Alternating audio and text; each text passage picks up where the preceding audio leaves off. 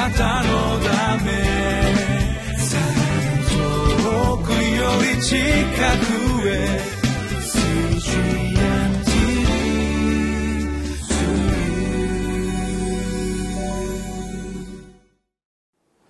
こんにちは。リビングライフの時間です。私は日本キリスト教団大阪のぞみ教会の牧師の石井和則と申します。今日は6月5日水曜日です。今日の聖書箇所はエレミア書10章の12節から25節です。タイトルは絶望の時に捧げる憐れみを求める祈りです。今日も神様がくださった御言葉を共に味わい黙想いたしましょ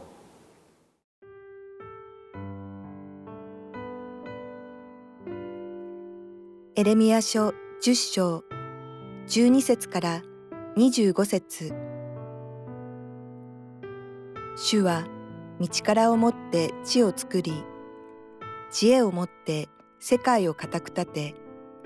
英知をもって天を張られた。主が声を出すと水のざわめきが天に起こる。主は地の果てから雲を昇らせ雨のために稲妻を作りその蔵から風を出される。すべての人間は愚かで無知だ。すべての近在苦人は偶像のために恥を見る。そのいた像は偽りでその中に息がないからだ。それは虚しいもの。物笑いの種だ。刑罰の時にそれらは滅びる。ヤコブの分け前はこんなものではない。主は万物を作る方。イスラエルは主ご自身の部族。その皆は万軍の主である。包囲されている女よ。あなたの荷物を地から取り集めよ。まことに主はこうおせられる。見よ、私はこの国の住民を今度こそ放り出し、彼らを悩ます。彼らに思い知らせてやるためだ。ああ、私は悲しい。この傷のために。この打ち傷は癒しがたい。そこで私は言った。誠にこれこそ私が負わなければならない病だ。私の天幕は荒らされ、すべての綱は断ち切られ、私の子らも私から去ってもういない。再び私の天幕を張る者はなく、私の幕屋を立てる者もいない。牧者たちは愚かで主を求めなかった。それで彼らは栄えず、彼らの飼う者は皆散らされる。聞け噂を見よ大いなる騒ぎが北の地からやってくるユダの町々を荒れ果てた地としジャッカルの住処とするために主よ私は知っています人間の道はその人によるのでなく歩くこともその歩みを確かにすることも人によるのではないことを主よ、見怒りによらず、ただ抗議によって私を懲らしてください。そうでないと私は無に帰してしまうでしょう。あなたを知らない諸国の民の上に、あなたの皆を呼ばない諸子族の上に、あなたの憤りを注いでください。彼らはヤコブを喰らい、これを喰らってこれを全滅させその住まいを荒らしたからです神様はすべてをお作りになられた全能者です。エレミア書の10章の12節に書かれています。主は道からをもって地を作り知恵をもって世界を固く立て英知をもって天を張られた。それゆえに少しと言いまして10章の23節。主を私は知っています。人間の道はその人によるのではなく歩くこともその歩みを確かにすることも人によるのではないこと。をあの実は神様の神経がそこかしこに張り巡らされていて私の人生も皆様の人生も神様の導きがないところはないんですね。それが全能者であられる神様の御業です。でそれがですね見えるようになるとどうなっていくかというと心の中に感謝と喜びと祈りがこう常に満ちてくる状態にさせられます。テサロニケの信徒への手紙第一でですねパウロが進めている状態なんですけれども5章の16節なんですが「いつも喜んでいなさい絶えず祈りなさいすべてのことにおいて感謝しなさいこれがキリストイエスにあって神があなた方に望んでおられることです」喜び祈り感謝ここから落とされて偶像というものに溺れて力を失って滅びに至ってしまう。そういうことがないようにと神様は願ってくださっているわけです。信仰に歩む者がこう力に満ちて神の力に満ちて具体的に言うと喜び祈り感謝の力に満ちて歩むようにと願ってくださっています。全能者の心をですねあの迎え入れて一本の天に向かうそのラインが心の中にできて常に主とつながってエナジーが上からこう注がれてくる。えそれはちょうどあの電子機器がですねコンセントにこうつなぐような状態ですね。主というただ一つのエネルギーのその源源泉からその霊の力を受けるわけです。すると感謝喜び祈りが湧き出してくるんですね。あのインドネシアの宣教師でガーナ出身のトーマス・カロルス・ジャンフィーという先生がおられるんですけどその先生があの集会に私行った時に先生が言っておられたことを私強く記憶しています。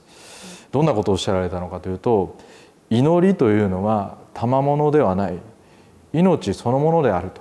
とおっしゃいました。祈りというのは賜物ではない。命そのものである。で賜物というと確かにこう能力とか非常に特別な何かを思い浮かべますけれどもだからずっと祈っていることができるような人というのは祈りの特別な能力を持っているんだなと思っていましたけどしかし先生は祈りというのは命そのものであると教えてくださったんですね。生活そのものであると。クリスチャンの毎日そのものであると。神に作られた我々が源泉である神にこうコンセントがこうつながるようにしていると自然ともう必然的に祈りと感謝と喜びがこの内側から溢れてくるっていうことなんですね。エレミアはこの神様から予言をいただいて神にの力にあふれている自分自身が分かっていたんです。でまたその逆も見えていたはずですね。神の力を失っている状態がいかに惨めかということも分かっていた全く神様から離れてコンセントを別のところにつないで力がやってこないからもういろんなところにこうつなぎまくってですね、ま、ここから力を与えないか別のところ別のところとつなぎていっているその同胞たちを見ていかにそれが愚かで悲しく惨めで哀れかっていうのがエレミアには見えたんですね。ヤコブの子孫が受けるべき相続分がいかに大きいものか思い知れというようなことも書かれています。もう受けるべきものがいかに大きなものかそれを思い知れ神につながることがいかに大きなことかをそれを思い知れと神様は呼びかけてくださっています。あのそれからこのエレミア書を書いたこのエレミアの素晴らしいところは民の問題を自分自身の痛みと感じて予言し続けたっていうことですあの自分自身の内側にある素晴らしいこの神の力に気づいていてそのそれを味わって自分だけが喜ぶんじゃなくて民全体にこの喜びがこの広がっていくように共に味わうことができるようにそれができなかったら満足できないとエレミアは思っていたんですね。神の力を得ることができないその民を見て痛みを覚えていたです。あらゆる民に対する救いとあの抱えている問題の解決と喜びと感謝がこの実は聖書の中に記す神の言葉の中にこの解決があって神に向かうことに解決があってということを私たちは気づいているんです。でこれをいろんな人にこう差し上げるですねエレミアは全てのために神様のところに帰ること神の御言葉に生きることをこう差し出して帰ってくるようにと言っていったわけです。人類のあらゆる問題の解決があの神様のもとにあって神様全宇宙見渡される同時に小さなミクロな私私ですね私一人にを見ることもでおできになられるわけですね。その方が介入してくださる。全宇宙を見ておられる。その方が私に介入してくださる。そのお方のところに帰って、えー、力がなかったというその痛みから解き放たれて癒されて力をいただいて私たち前に進むことができます。ですから神様のもとにご一緒に帰りたいと思います。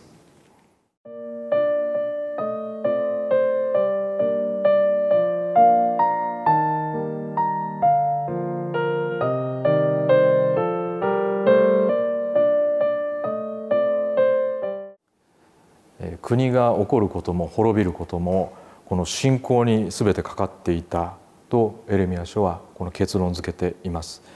しかしこれはもう何も国だけの問題ではないんです。地域社会と家庭人間関係も時代も2700年前から飛び越えて現代にもこれは言えることです。問題のそもそものその根底にあることは神から離れてしまったっていうことなんですね。えー、例えばですね私なんか怒りの問題をよく抱えていたりするんですけれども怒りを覚えるようなことがたくさんあったりしてで怒りにとらわれてはいけないなと思っているんだけれどまだ怒りにとらわれている自分というのがあったりするわけですね。えー、しかしこれも信仰の問題ですね。神様がおられないから私はおられないといつ思ってしまっているから怒りが自分の中でですね広がって広がってそれを抑えることができなくなってしまっているような状態に至るわけです。しかしひとたびあの全能の神様が十字架で血を流してくださったイエス・キリストが私のこの目の前におられるまた私のために足をあの洗ってくださり私たち私の痛みに触れてくださるという方が目の前におられると本気でこの思い始めたらもうその自分の思いにとらわれているということはできなくなってくるわけですね。ですからあらゆる問題の実は根源もう私がこの中にこう渦巻いているようなさまざまな問題ということの根源はそれは神から離れてしまうというところに全てあるということが分かります。ですから問題のただ中で私たちが立ち返るべきところは神様の前に帰っていくっていうことです。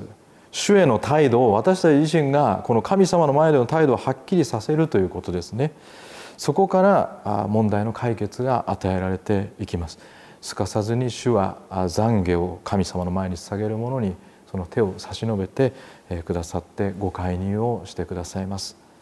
では一言お祈りをしたいと思います。天地万物を作られた父なる神様私たちのこの問題の根源は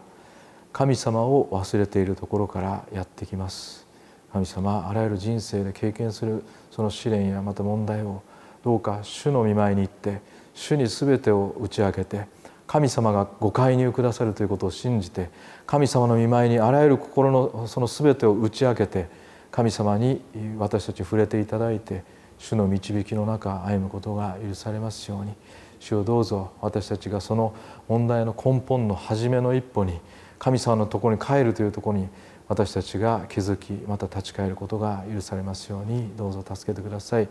このお祈りを主イエス・キリストのお名前によってお捧げいたします。アーメン。あなたのため遠くより近くへ